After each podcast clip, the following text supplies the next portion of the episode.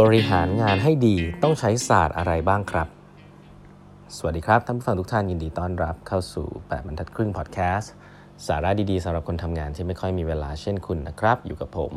ต้องกวีวุฒิเจ้าของเพจ8บรรทัดครึ่งนะฮะวันนี้เป็น EP ที่ 1468 แล้วนะครับ ที่เรามาพูดคุยกันนะฮะ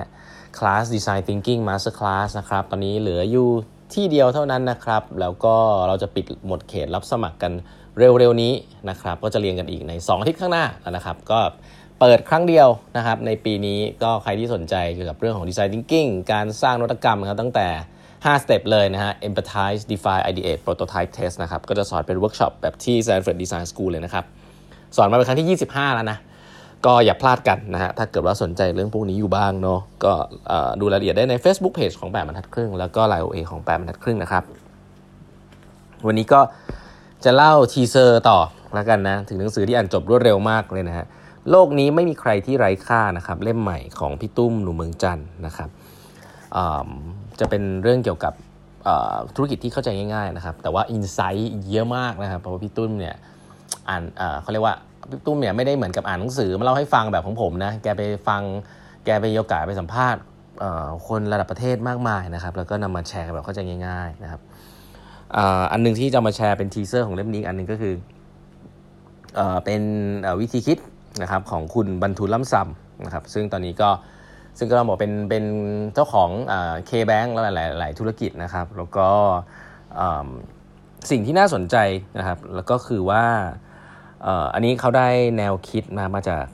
พี่พี่กระทิงนะพี่กระทิงที่เป็น president ของ KBTG ตอนนี้เล่าเล่าให้ฟังนะว่า คุณบรรทูลเนี่ย ที่เป็นคนสร้าง K-Bank ขึ้นมาถึงทุกวันนี้เนี่ยบอกว่าการบริหารงานเนี่ยจริงๆแล้วมันจะไม่ได้เริ่มต้นจากการบริหารนะครับ มันเริ่มต้นจากการที่คุณเอาศาสตร์หลายๆอย่างมารวมกันก่อนนะครับ แล้วบริหารเนี่ยมันก็จะใช้ศาสตร์หลายๆรูปแบบนะครับเขาบอกทุกสิ่งทุกอย่างเนี่ยต้องเริ่มต้นด้วยคณิตศาสตร์นะครับ เพราะว่าคณิตศาสตร์เนี่ยเป็นความจริงนะครับความจริงที่ไม่มีอารมณ์ความรู้สึกนะครับ เพราะฉะนั้น ทำโครงการอะไรเนี่ยก็ต้องทำ feasibility study ฮะตัวเลขกำไรขาดทุนต่างๆเนี่ยเรื่องนี้ต้องลงรายละเอียดนะครับ อันนี้ก็เหมือนการทำ feasibility study อะก็ไปหาข้อมูลมาใช่ไหมครับ เอาตัวเลขมาปักลงในโมเดล แล้วก็ดูซิว่าตัวเลขมันเป็นยังไง มันโอเคไหมนะครับผมจะลิงก์เรื่องนี้กับการเกี่ยวกับการทำ strategy นะครับ การหาเป้าหมายนะครับ แล้วก็การทำ strategy แล้วก็การเขียน business plan ในรายละเอียดนะครับ สิ่งเหล่านี้เนี่ยยังไม่ต้องลงเรื่อง execute นะ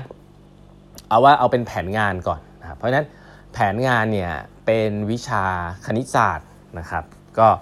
ลงไปให้ละเอียดนะครับ เรื่อง financial model ต่างๆนะครับอันนี้คือเบอร์หนึ่งคือวิชาคณิตศาสตร์นะครับเมื่อเอาหลักคณิตศาสตร์มาจับมาวิเคราะห์แล้ว แล้วเห็นว่าเออมันเป็นผลดีแล้วก็อยากจะลงมือทำละทีเนี้ยก็ต้องมาศึกษาเรื่องความเป็นไปได้ต่างๆ อื่นๆ เช่นเอ๊ะมันทำแล้วมันติดเรื่องกฎหมายหรือเปล่า ก็ต้องใช้วิชานิติศาสตร์นะครับ วิชานิติศาสตร์นะครับ แล้วก็เรื่องของการเงินต่างๆ ด้านบัญชีนะครับ เรื่องของคนนะการจิตวิทยานะครับ การคุยกับคนเรื่องของการตลาดนะครับ เรื่องของ marketingสิ่งเหล่านี้ก็มีความสำคัญทั้งหมดนะครับ ที่จะมาประกอบร่างสร้างตัวให้ตัวตัวเลขที่เราตั้งไว้แต่แรกเนี่ยมันเกิดผลนะครับ แต่เขาบอกว่าสุดท้ายเนี่ยมันจะมาจบด้วยเรื่องหนึ่งเสมอ คือภาษาศาสตร์นะฮะก็คือถ้าเป็นภาษาทั่วไปเขาเรียกการสื่อสารนั่นแหละนะครับ เพราะสุดท้ายแล้วผู้นำ ผู้บริหารถ้าคิดออกมาได้มีแผนดีนะครับ แต่คุณทำเองไม่ได้หมดอยู่แล้วเนาะคุณต้องสื่อสารสิ่งเหล่านั้นให้กับคนหมู่มากนะครับไม่ว่าจะเป็นinvestor ของคุณ partner ของคุณ หรือว่าส่วนใหญ่คือพนักงานนะครับ คุณต้องสื่อสารสิ่งเหล่านี้ให้มันผมใช้ภาษาอังกฤษเรียกว่า relevant นะครับให้มันเหมาะสมนะครับ ไม่มากไปไม่น้อยไปให้ถึงระดับที่คนสามารถที่จะเอาไปทำงานต่อได้มา inspire แล้วก็รู้สึกอยากที่จะทำนะ พวกนี้เป็นเรื่องภาษาศาสตร์ทั้งหมดนะฮะหลายๆครั้งเนี่ยผมก็เป็นเรื่อง storytelling นะฮะหรือเรื่องเขียนคล้ายๆ กับการเขียนหนังสือเลยด้วยซ้ำนะฮะถ้าคุณสามารถที่จะแปลง business plan ที่มันแห้งๆของคุณเนี่ยมาทำให้มันเป็นเหมือนกับการสื่อสารที่กินใจคนเนี่ยอันนั้นก็คือศาสตร์หนึ่งซึ่งมีความสำคัญมากกับผู้บริหารนะเพราะว่าผมว่าผู้บริหารหลายคนเนี่ยจะคิดถึงเรื่องเกี่ยวกับลอจิกซะเยอะนะตัวลงตัวเลขซะเยอะแต่พอเป็นเรื่องสื่อสารเนี่ยไม่ให้ความสำคัญ แล้วก็รู้สึกว่า ถ้าเป็น culture เก่าอาจจะโอเคนะ คือท็อปดาวไงเพราะว่าคุณไม่ต้องสื่อสารอะไรเยอะก็พนักงานก็ไม่มีตัวเลือกอะไรมากก็ต้องทำงานให้คุณนะนั่นคือโลกเก่าโลกใหม่เนี่ยพนักงานต้องการที่จะอินกับองค์กรนะครับว่าเฮ้ยเราทำไปทำไม เราทำแล้วมันจะ work ใช่ไหมทำแล้วมันดียังไงกับเขาดียังไงกับลูกค้านะการสื่อสารพวกนี้มีความสำคัญมากๆนะครับแล้วผมก็เห็นผู้นำหลาย ๆ คนนะที่เก่งเรื่องนี้นี่ก็โอ้โหเหมือนแรลลี่คน feeling ได้ดีมากๆนะครับเพราะฉะนั้นเนี่ย ภาษาศาสตร์เนี่ยมีความสำคัญมากๆนะครับในการสื่อสาร แล้วก็ถามว่าสื่อสารอะไรก็สื่อสารเรื่อง strategy นะครับสื่อสารเรื่องทิศทางองค์กรเนี่ยแหละนะครับที่ต้องจากลงรายละเอียดลึกๆนะครับก็ต้องมาปรับให้เข้าใจง่าย แล้วก็เน้นนะสั้นกระชับเรียบง่าย แต่ว่าส่งพลังอ่าอะไรแบบนี้เป็นต้นนะครับ อันนี้ก็คือเรื่องหนึ่งซึ่งน่าสนใจนะครับ อีกเรื่องหนึ่งก็พี่ตุ้มไปสัมภาษณ์นะครับสัมภาษณ์คุณธนินนะมานะคุณธนินท์ ของ CP นะคุณธนินท์ เจียรวนนท์ก็คุณธนินท์ก็เล่ามาให้ฟังอีกทีนึงครับว่าคุณธนินท์เนี่ยก็ได้มีโอกาสไปเจอ Peter Ma นะ Peter Ma คือใครนะ Peter Ma เนี่ยก็คือผู้ก่อตั้งนะครับ Ping An นะครับ Ping An เนี่ยเป็นบริษัทประกันชีวิต แล้วก็ financial service ที่ใหญ่ที่สุดในจีนนะครับ ซึ่งก็เป็นบริษัทที่แบบ innovative มากนะจริงๆผมเคยได้มีโอกาสไปทำงานกับบริษัทลูกเขาด้วยนะก็ต้องบอกเป็นบริษัทที่เราในฐานะแบงก์เนี่ยก็คือมอง มองเป็นตัวอย่างเลยแหละ เพราะว่าเขาก็มีเติบโตเป็นเรื่องของเทคโนโลยีได้ดีทีเดียวนะครับ ก็คำถามก็คือว่าพิงอันแนะนำการทำงานให้กับคุณธนินยังไงบ้างนะครับ ก็มีหลาย ๆ เรื่องแต่เรื่องหนึ่งที่น่าสนใจเขาบอกว่า